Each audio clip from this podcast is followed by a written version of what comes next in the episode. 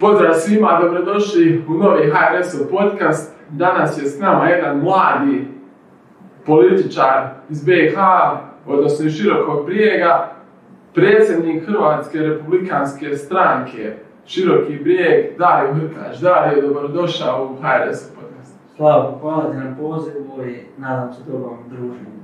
I ja također, hvala što si došao, što si potegao Širokog brijega do Mostara. Vidi, najavio sam te kao, kao mladog političara, možda jednog od najmlađih. E, Zanima me, jesi naišao nekad na stereotipe kod ljudi kao šta ćeš ti male promijeniti, šta ti možeš pomoći, kome ti možeš pomoći?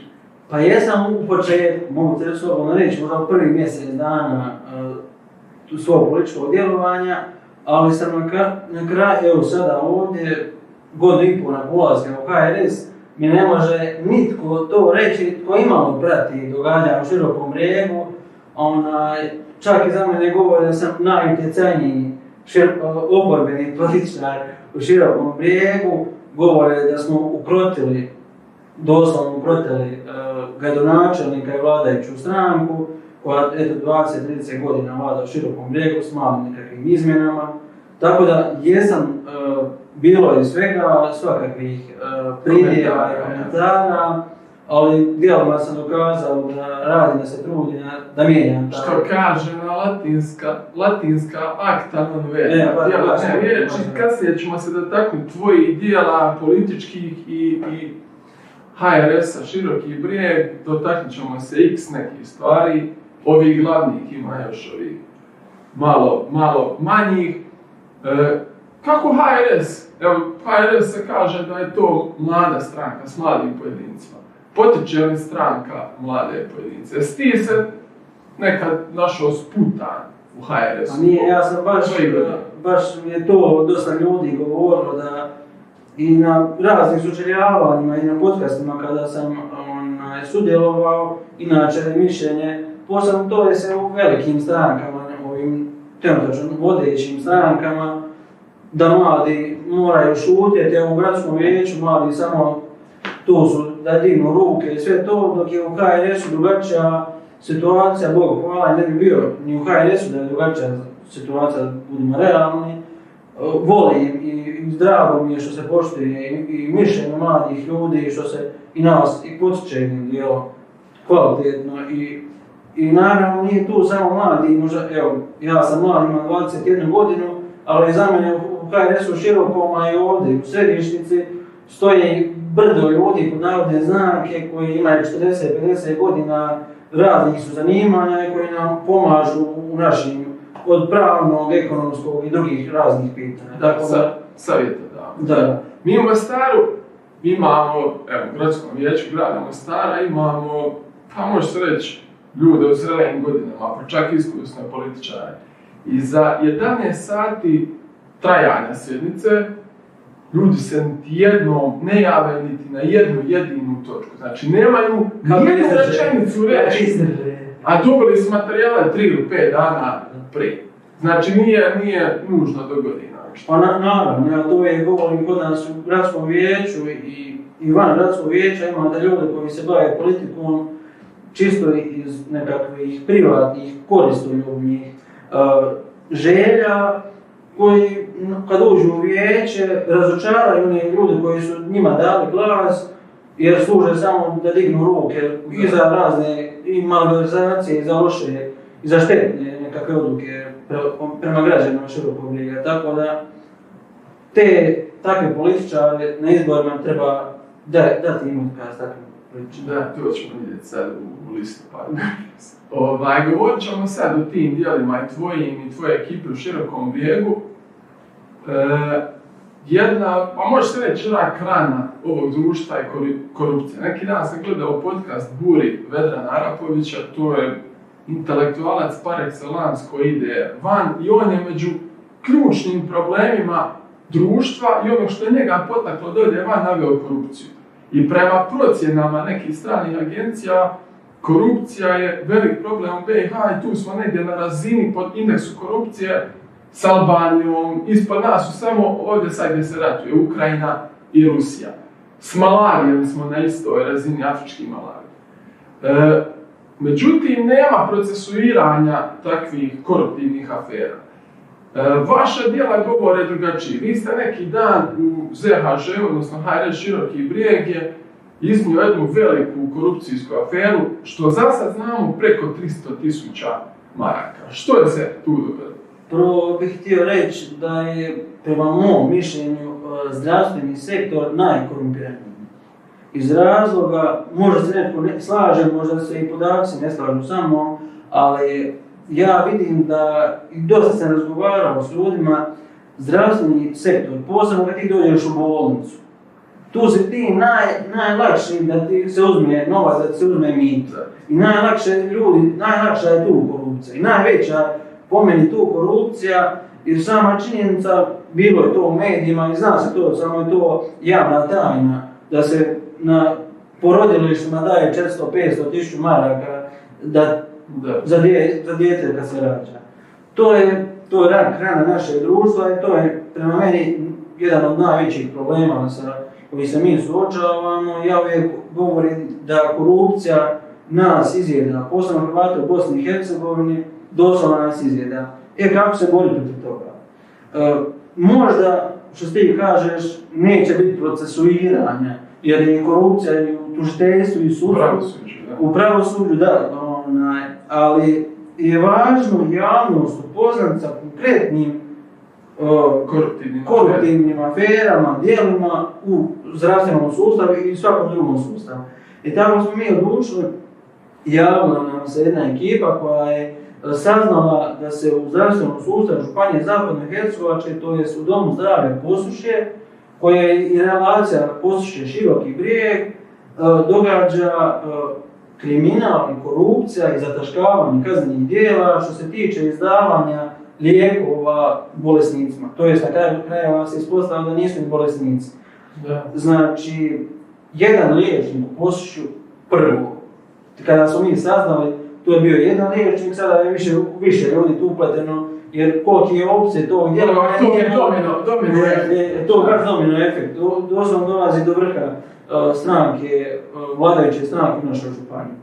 Znači, prvo su ukrali šifre drugih doktora, to je identitet putem koji su za, uzimali, uh, to je zapisivali lijekove na ljude kojima uopće ti lijekovi naravno nisu ni potrebni, da bi se realizacija tih lijekova, to je uzimanje tih lijekova koji na kraju krajeva nisu ni uzeti, samo je račun ispostavljen, bila u širokom dijelu u jednoj ljekarni. Taj kriminal je trajao od kraja 2020. do početka, do trećeg mjeseca 2021. godine Naravno, tijekom i zatvaranja lokalna policijskih satova, znači nama... U Murtom su... Je, je, baš, nama u policijski sat, a vama novac i kriminal. A, da bi se otkrilo to negdje u trećem mjesecu. Problem je došao nakon isto trećeg mjeseca, gdje se pokušao to zataškati. Osam mjeseci je to pokušano... Pa nije čudno da se htio pokušao zataškat, ako kažeš da to ide do vrha vladajuće stranke u županiji. Kad jedan pada, pada i usme. Znači, osam mjeseci, nitko ništa. HRS počne to istraživati oko 15.11. Počeli mu prvo MUP-u Županije Zapadne Hercegovačke ima nekakvih dojava, jer ono nitko službeno prijavio. Oni nama odgovore 27.1 uh, ove godine da nije nitko prijavio. I sada nas ovi demantiraju iz zavoda. zavoda za zdravstveno osiguranje da su prijavili. A nama da su prijavili odmah u prošle godine u trećem mjesecu. A nama zavod ove godine 27.1. kaže da nije nitko prijavio. Ono, kad se kažeš, misliš neće se ukopat dalje, ukopaš se još više jer iznosiš, iznosiš samo laži koje da. nema kraja. Dobro, to je, to je nakon što je reagirao zavod, reagirao je HRS gdje je donio dokaze da su oni prvi prijavili tu korupcijsku aferu.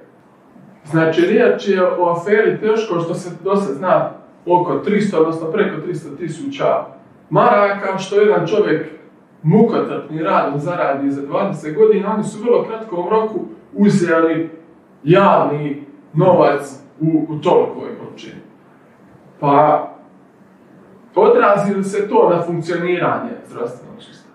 Pa naravno da se odrazi, ja tome i govorim, kad ideš u SKB Mostar, na primjer, evo, možemo odmah tu primjer, prvo što moraš ponijeti je papir i mito. Makar uh, ovi iz vodstva SKB Mostar vole sve tepat da nema mita Da. SKB Mostar. To je velik problem i naravno da se odrazi, to se vidi na svakom. Da, naravno, čast, čast izuzecima, vjerojatno postoje ljudi koji ne rade na taj način i trude se ne posebno ali ima postoji onaj dio. Dobro, možda i ovo, možda i ova afera sad koju ste vi otkrili, možda ih malo... Što si hoće ima to utjecaj na Pa njihovu da, svijest? neko bude sljedeći put to radi, će on promisliti, "E, možda bi najkrkač, mali širokog brijega. Je, Pa sigurno da će se sa većom pažnjom ili činiti to, taj zločin, Ili ne činiti. Ili, ja, ili ga uopće ne čini, tako ne slažem se. E, imate, hajde široki brijeg, ima jednog vijećnika u gradskom vijeću širokog brijega. Kakva je sta- situacija u vijeću? Vi ste oporba, ovaj HDZ ima apsolutnu vlast. Tako, kakva suradnja s oporbom, ne znam, sa pravašima, s 90-kom? Poslije kakva suradnja, li oni vaše projekte, vi njihove? Uh, što se tiče HRS-a, mi ćemo podržati vladajuću stranku, onome uh, što smatramo da je kvalitetno dobro za, za stanovništvo šir, grada Širokog brijega i tako što se tiče i, i oporbe. Makar nazivati njih oporbom, s obzirom da znamo kakav je njihov odnos sa vladajućom Na strankom. koga točno misliš? Pa mislim na 90, konkretno vidjeli smo da, da se cijelo vodstvo njihove stranke nedavno pozapošljavalo u elektroprivredi, tako da i također pod, pod krinkom vladajuće stranke, tako da nazivati njih oporbom ne, ne bih vodio. Ali što se tiče sad podržavanja, on, mi ćemo podržati svaki kvalitetan prijedlog, ali na primjer, evo mogu se sjetiti, uh, davanje amandmana na proračun za ovu godinu, za 2022. godinu, HRS je tu išao prosjedno. Uh, nije ponudio niti jedan amandman na proračun. Zašto? Znamo da nam nijedan neće prihvatiti. Ili će prihvatiti, ali će prihvatiti najmanji i to će ga djelomično, prihvatiti. Što bi se mi doslovno trali 40 amandmana, to može izaći nepopulizam. Znaš da ti ga neće prihvatiti, ali će zdati 100 amandmana. Meni to nema, meni to osobno... Dobro, na, evo opet digresija, oprosti. Na Mostar, Radmila Komadina, glavna savjetnica gradonačelnika Marija Korića je pohvalila i naše amandmane mi smo imali sedam. E, pohvalila je da su dobri, studiozni, sve su pet, međutim odbijeni. E, tako, tako je nas dođe. Ali onda nemaš uh, ovi iz, evo, iz 90 su dali amandmane da se za čišćenje, što iznosi desetak tisuća maraka, znači konto na proračunu za čišćenje gradskih službi, da se smanji za 5-6 tisuća maraka. I što mi to podržali? Nema nikakve utemeljenja, bez obzira od koga dolazi, ali ako je nešto glupo i nema nikakve logike, što bi ga podržali? I tako onaj, nas često nazivaju populistima, to samo znaš. To je je- cijelu stranu. ja, to je mi najomiljenija, makar vjerujem da većina tih koji nama to sugeriraju ili nabacuju ne zna ni, ni značenje sa- riječ populist. Ali, primjer, nama često gradonačelnik e, to govori da smo populisti, a on 18 godina obećavao izradnju kolektora, počišćavača e, otpadnih voda. I sad ja populist što razotkriva njihove zakulisne igre, daje kvalitetne prijedloge, a on nije populist što obećava 18 godina. Da, da. Tako da, zabavno je u gradskom vijeću, lako se istaknuti, zato jer, na primjer, 10 vijećnika u ovom sazivu nije se nijedno javilo. I lako se tu sad ti is- istaknuti sa 3-4 pitanja e, po sjednici i dvije, tri opaske. Kome oni pripadaju? Opoziciji ili opoziciji? Pa to, svim trima e, strankama koji su van HDS-a. I HDZ ima takvih, i 90-ka, i HSP ima takvih.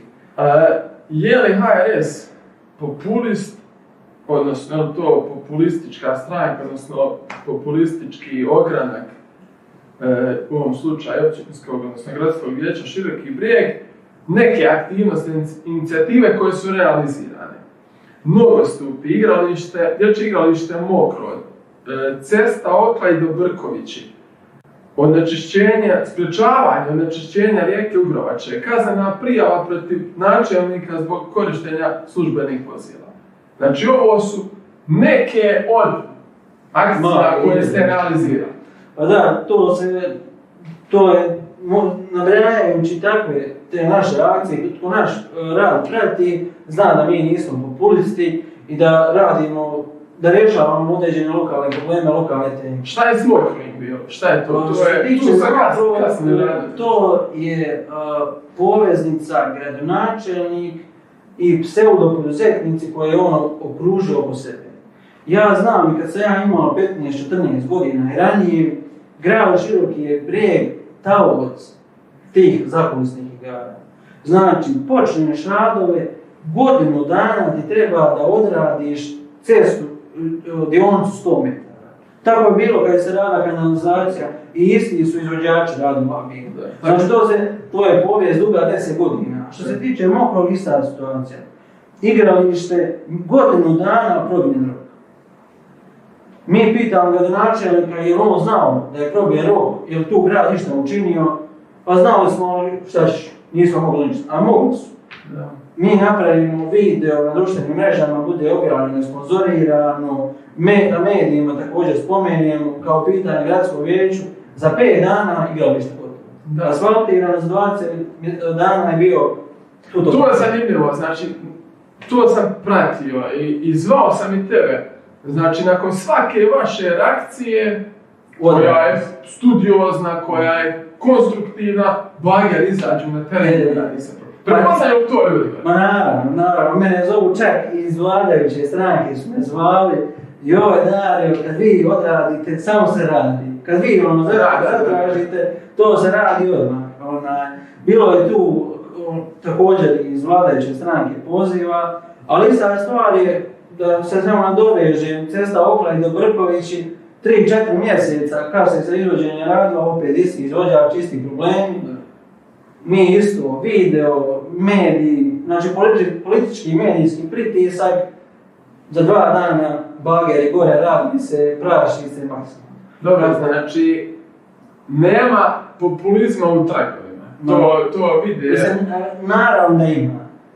Ne, Ja, ne treba se, znači, ja govorim svaki... Dobro, a kakav je populizam ako ti problematiziraš Ja. stvari, sutra se to znači da Ali sporo. naravno, ja kažem da je svaki političar populist.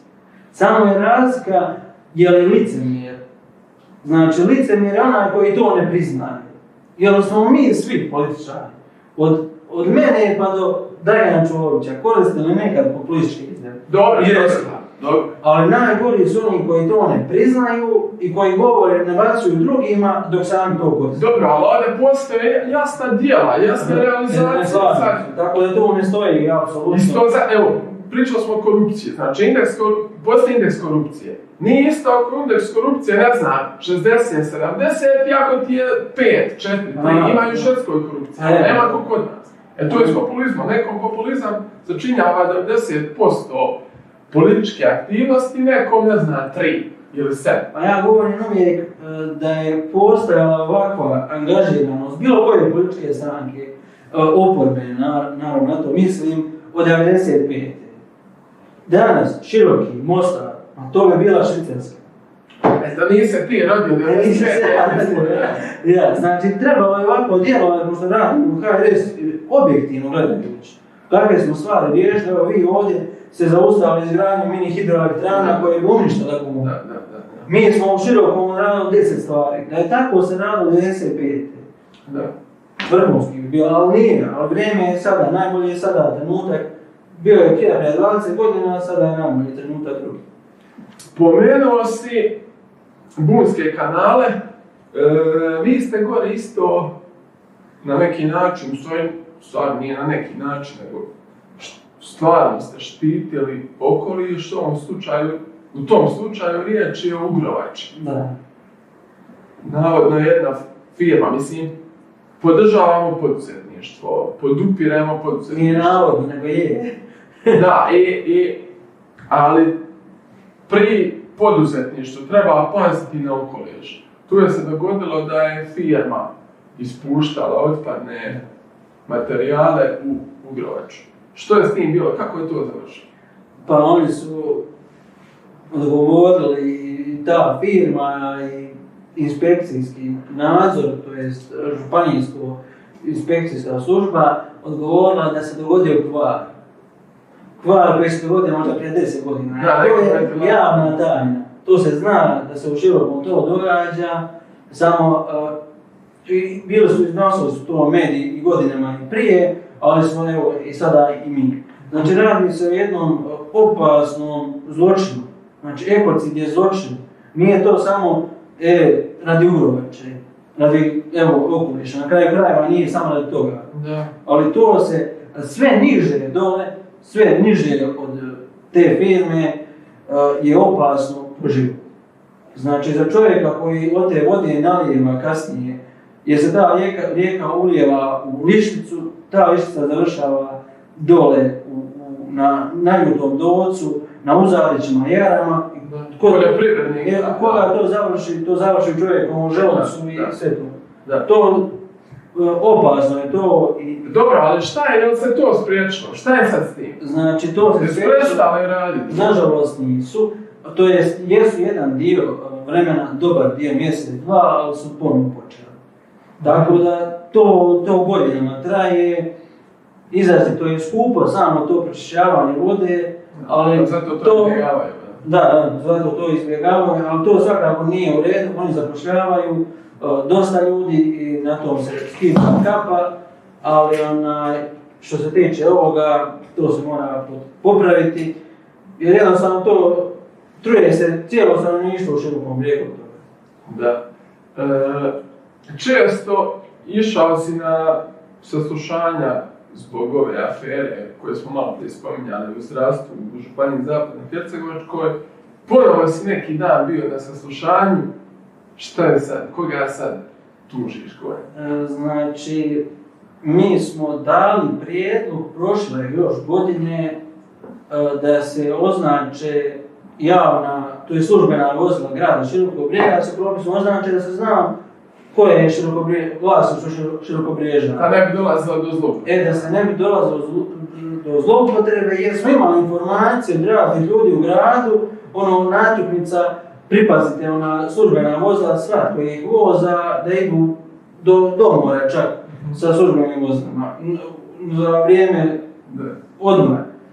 On, I onda smo tražili zahtjev i dva, tri mjeseca vladajući nisu ni odgovorili.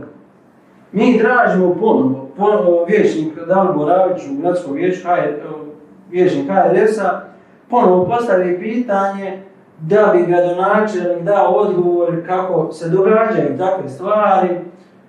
I naravno naša reakcija je bila kao, mislim kao odgovornog građanina, onaj, da se to prijavi nadležnim tijelima, jer mislim, smatram da se takvim načinom i, i smanjuje sigurno zloupotreba. Misliš da je načelnik prikrivao kazneno djelo? Pa, pa, da, ako ga nije prijavio i samim Pa kaznenim zakonom uh, k- govori ako nisi prijavio uh, kazneno djelo, ti činiš kazneno djelo. Tako da je i on počinio, i oni su u Znači, sa službenim autom na more, onda nije čudno da e, njima ne smetaju ovakve cijene goriva.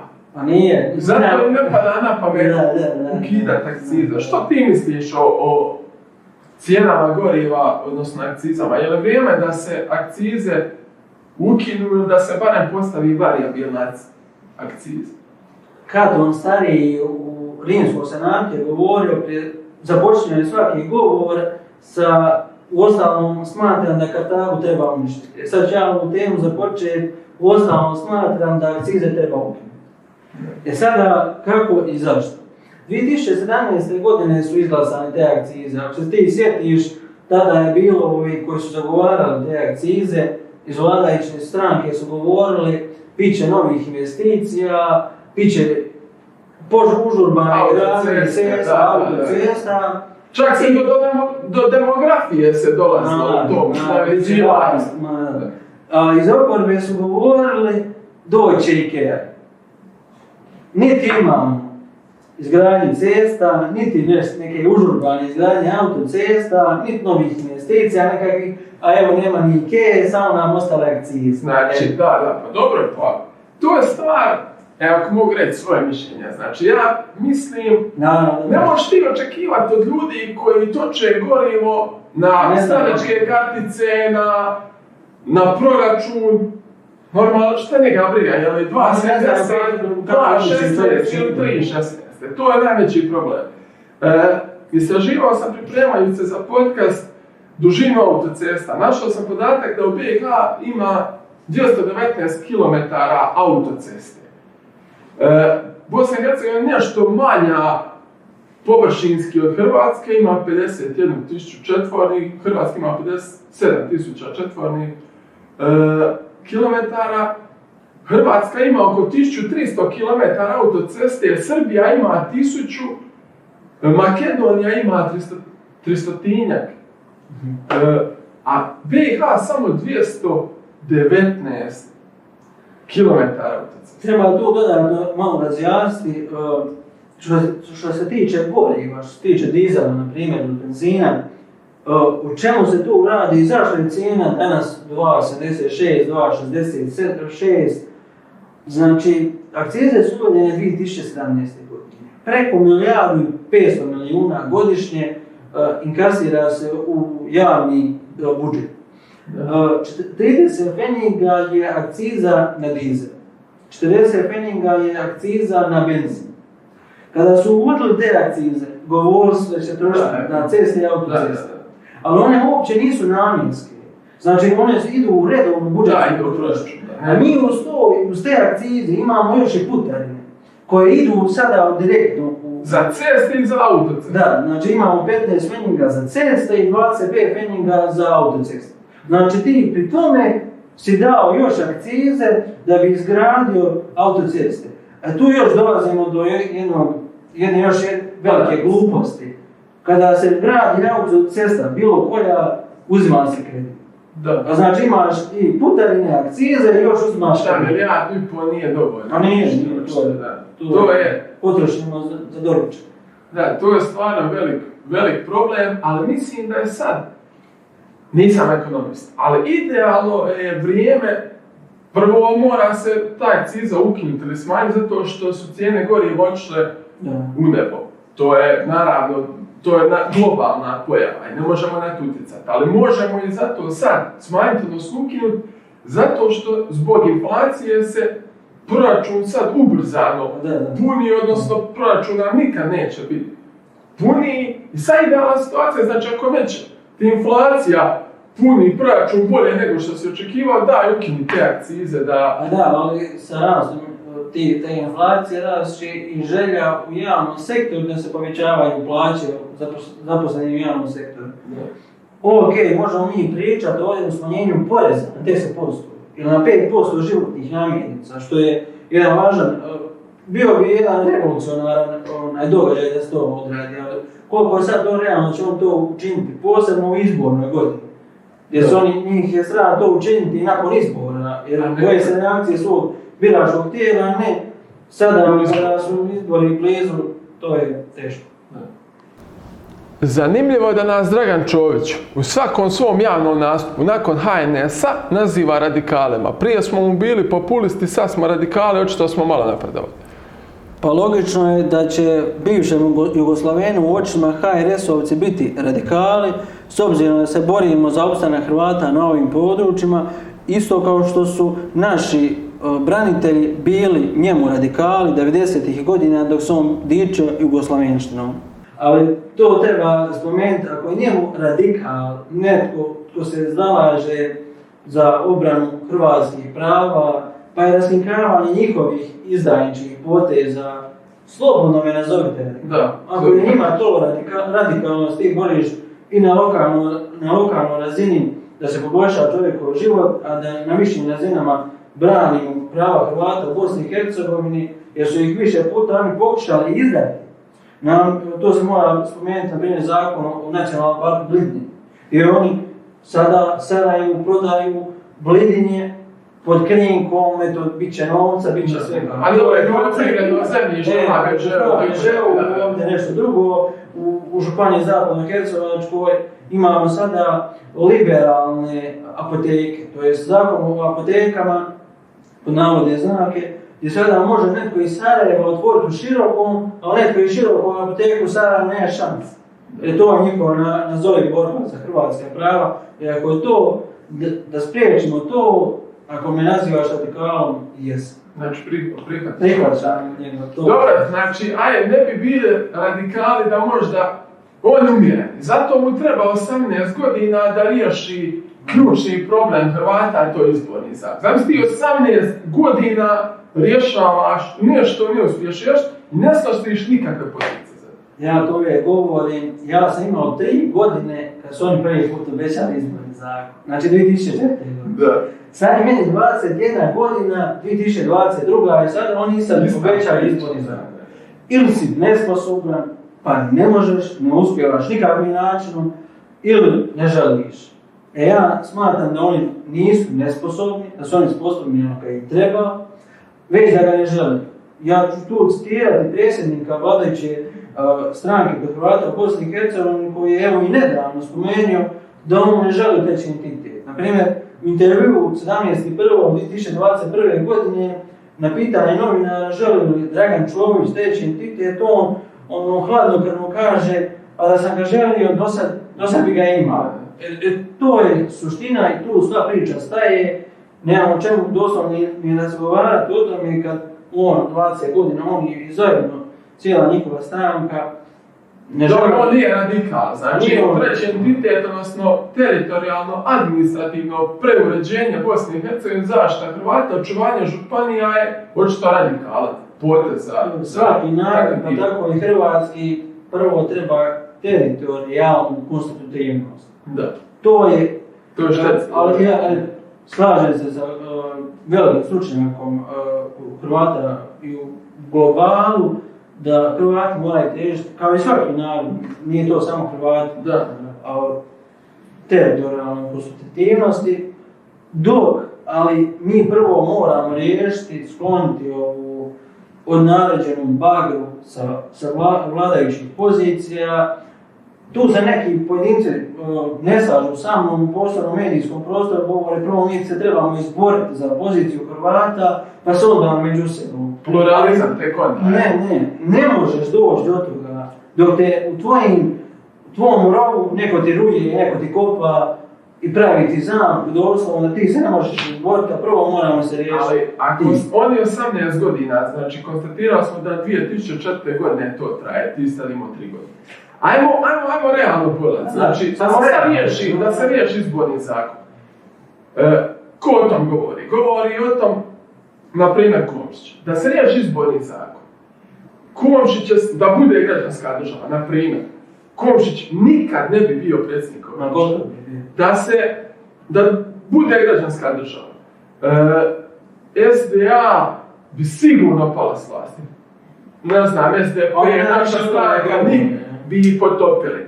Mi bi uzeli vrlo izvjesno dobar dio glasova HDZ-u ako ga ne bi sklonili. Znači, ni DF-u nije u cilju e, da se ništa pred Ni. SDA-u, ni HDZ-u. Pa. Na čemu su sad svi e, participiraju vlasti da se riješe ti problemi, vjerujem da niti jedna od ovih stranaka ne bi bila ni približno vlasti. Ja uvijek govorim, znači, ok, ako su, ko, ko su najveći uzurpatori, simboli uzurpacije hrvatskih prava u Bosni i Hercegovini? SDA, Bakir, Zepegović, DF i Željko Komšić. Pa ok, ako su oni tu, zašto se s takvim ljudima čini vlast, evo na primjer, vladajuća stranka kod Hrvata u Bosni i Hercegovini, uporno sa tim uh, koalicijskim partnerima od 2014. pa do dana današnjeg čini vlast. Ali na svim razinama, znači, Pa čak i općinska na travnik, oni- jajce, visoko, e, imamo da županijske, entitetska To, to su najbolji koalicijski partneri jer uvijek treba reći šta je Dragan Čović bez Željka Komšića i šta je Željko Komšić bez Dragana Čovića. Nitko i ništa. Ma, To su. To je to. Ali je problem što oni jednom prije izbora pričaju, to se dogodilo i u Mostaru. ista večer nakon izbora, Dragan Čović govori mi ćemo sa svojim partnerima u vlast. A cijelu kampanju... Vodne je ta, ta isti dan bila totalno druga. Ali problem je što se cijelu kampanju vodi na osnovu toga na preglasavanja, ti tako... Ali, e, Ono, mislim, mislim, nakon izbora odmah kaže mi ćemo sa SDA. To je... E, mislim da to ljudi kuže, ankete već koje radimo na terenu govore o tomu, na kraju krajeva izbori govore o tomu, evo, držat ću se opet Mostara, mi smo dobili Mostaru skoro 5000 glasova, s tim da vrlo izvjesno su nam negdje i ukrali i pokrali, tako da to je jedan značajan broj, vi ste u širokom onim grudama, Livnu, Neumu, Glamoču, šta ja znam gdje sve, ne, nismo dobili e, zastupnike i glasove, znači da to ljudi već dobrim dijelom, mislim, ne, ne možeš varati ljude sto Ja treba uvijek reći, ako te jednom prevari, nije do tebe prevari, možda si, nisi Da, vjerovao, da, da. nisi mislio da će te prevari. Drugi, već je krivnja napola, ali treći put, Do te. Do tebe. Da, da, da. Ajde, spomenuli smo se izbora. Što ti očekuješ od izbora 2022. godine? Mislim na HRS. pa dobro, Što očekuješ u svojoj županiji? U širokom bregu, a cijelo našoj županiji, i možemo reći u globalu, ja očekujem, pa što se tiče širokog briješkog rezultata i županijskog, pa tri puta veći rezultat što se tiče glasova u širokom brijegu. Zašto? Ja vjerujem da će ljudi e, podržati naš rad na lokalnoj razini, ove rezultate, ove projekte što smo radili, ja vjerujem da, da, da je mogućnost naša velika i pozivam ovim putem da, da se probudimo, da izađemo na te izbore u što većem broju. Izbori će se 99% sam siguran održati, jer veliki je broj ljudi koji rade, koji su zaposleni na mandatno razdoblje, tako da će sumnjam da je vladajuća pozicija Hrvata, Bosni i Hercegovini, a i drugih uh, stranaka nevezano za Hrvate, mora, moraju izaći na izbore, tako da ja vjerujem da će izbora biti i da će HNS na njima polučiti uh, vrhunski rezultat. Za, me- za mnoge ćemo mi biti iznenađenje izbora, a za one koji ne prate. Breš je rekao, oprosti, na, u prošlom podcastu što smo imali, da će HRS polučiti bolji rezultat nego što očekuje. Pa tu, ja sam to uvjeren 100%. Onaj koji ne prati reće da je iznenada Da, ali s obzirom ko imalo zna i prati naš rad, mi danonoćno radimo na, na poboljšanju pozicije, ja sam uvjeren bolji rezultat.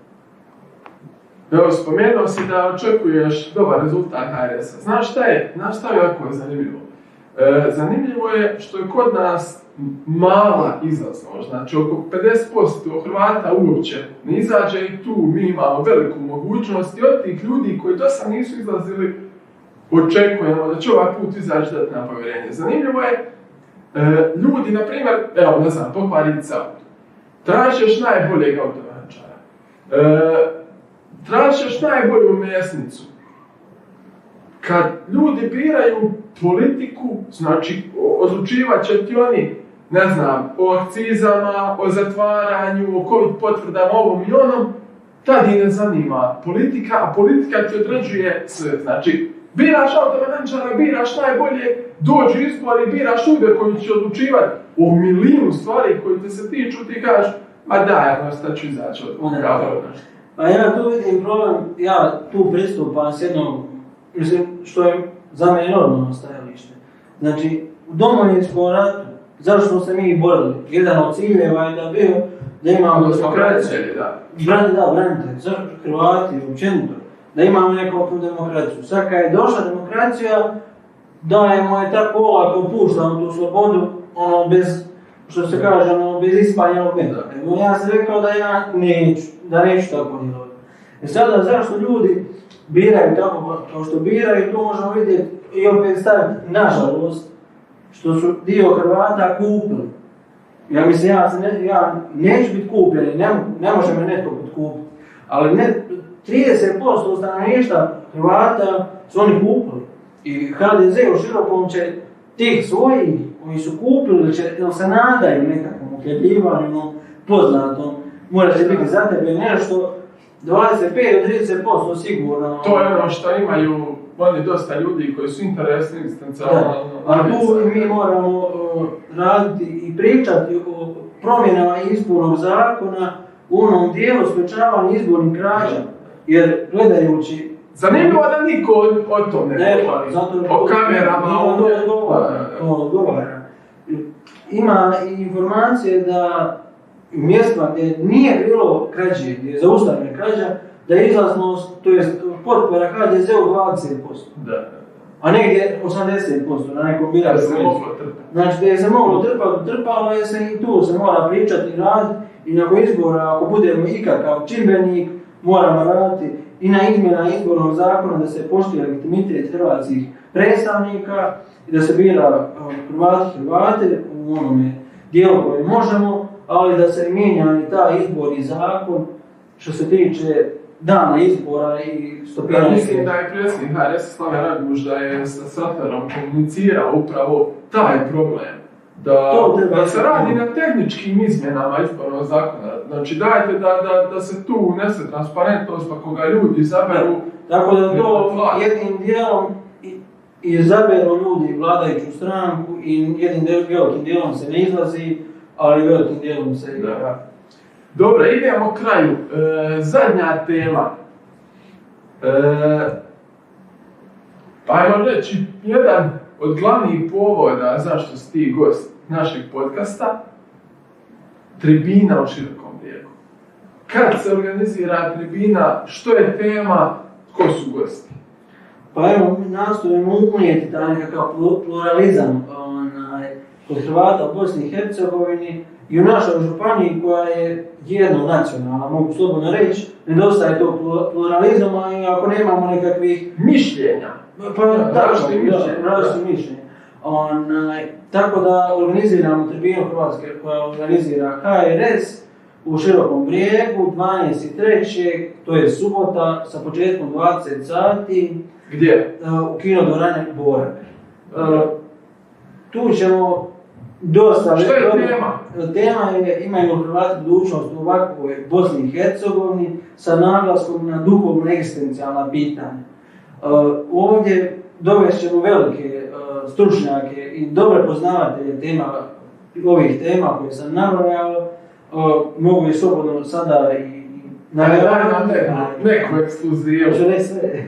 Pa evo, reci. Onaj, Koga? Mario Kenzović, vrhunski poznavatelj, doktor komunikolog, e, vrhunski poznavatelj e, pitanja u Bosni i Hercegovini, ali i u širem kontekstu, vidio sam to po- posebno u korona krizi i ovim, ovim totalitarizmima koje su se provodili kroz dvije godine. E, također tu je Ivica Barbarić, on je poduzetnik, e, inženjer agronomije koji će nam sa jednog ekonomskog poduzetničkog e, dijela objasniti sa kojim se problemima poduzetnici danas u poslovanju suočavaju, koje načine možemo iznaći, koje zaključke možemo donijeti i odluke o, proslijediti višim instancama, To je njegov apel vlastima, da, da, stvari, da praktički to da se olakša poslovanje poduzetnika, čime bi se sigurno došlo do novih investicija, sigurno sad ne lažem, pošto su i lagali za akcize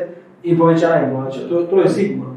I također, e, četvrti gost je Slaven Raguš, predsjednik HRS-a, čovjek koji ja mislim da tentačno najbolje poznaje i artikulira poziciju Hrvata Bosni i Hercegovini koji je došao, ajmo reći, u jednu žižu zbivanja, onim e, demaskiranjem kvazi građanske opcije ovih SDA, DF-a koji se kunu u građanstvu, a zapravo su preuzeli uh, Miloševićev koncept viđenja politike. Zanimljivo je- A nisu ni znali možda da su ga Da, kopirali. kad si to, a da, mislim da su znali, evo moje mišljenje da su znali. Ja. Ali zanimljivo je da toliko imamo vlast aktualnu Hrvatsku, BiH, da to niko do sad nije stigao artikulirati, nije spoznao, evo, do, do Slavena. Ja uvijek govorim...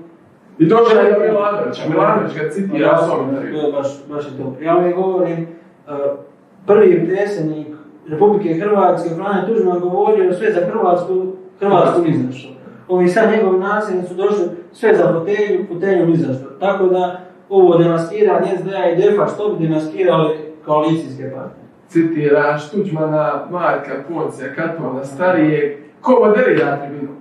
Ne smijemo to zaboraviti, ja naravno. Dobro, dobro, dobro, znači, jaka petorka. Imamo pitanje, e, gledatelja, gledatelja, jedan simpatizer iz Županije Zapadno-Hercegovačke pita e, kada će e, ogranak, odnosno gradski odbor HNS-a Široki brijeg dobiti službene prostorije. Ja sam to obećao, e, pa bit će to uskoro, ali do prvih šestog nadam se da će biti gotovo, ali trenutačna situacija... Lipnja ove godine, ne, ne, E, ovaj mjesec, ne onaj taj mjesec, onaj... Trenutačna situacija u širokom brijegu, dosta imam prostora što mi malo s tržišnog koncepta ne stoji. Dosta imam prostora e, praznih, poslovnih prostora, koji stoje godinu. I znači ti sad trebalo, ako bi tržišno razmišljao, smanjiti cijenu da nekoga privučeš. Znači da ja uzmem prostor. A ne, cijena se drži ko u zlatnim domima širokog brijega, 5-6 stoja. Znači, HNS Široki brijeg pazi o novcu stranke ko Da. novca. Tako se to treba jednostavno, ne ono službeno vozilo, pa mora najbolje za Sipaj puno, makar. sipaj puno. Za makar da najbolje kaže službeno vozilo. Tako treba se nositi novcu javno, jer je stranački novac javni novac koji smo dobili sukladno i našim potporim na izborima, tako da ga treba trošiti racionalno i svrsishodno. Da. Tako evo, ja vjerujem da će to uskoro biti gotovo, nadam se do prvi šest. Dobro, znači lipanj. Dario, hvala ti puno što si bio gost, što si došao u Mostar, bila mi je stvarno ugodno. I meni je bilo dra- drago, mislim da, da su dobar posao odradili, da će ovaj podcast biti još gledaniji na komentarije. Moguće, moguće. Možda da nas cure počnu činiš, praćava da te. to. Evo, došli smo do kraja još jednog HRS-ovog podcasta. Hvala vam što ste pratili, evo nadamo se do kraja, nadam se da nismo bili dosadni. Vidimo se uskoro. Pozdrav! Pozdrav.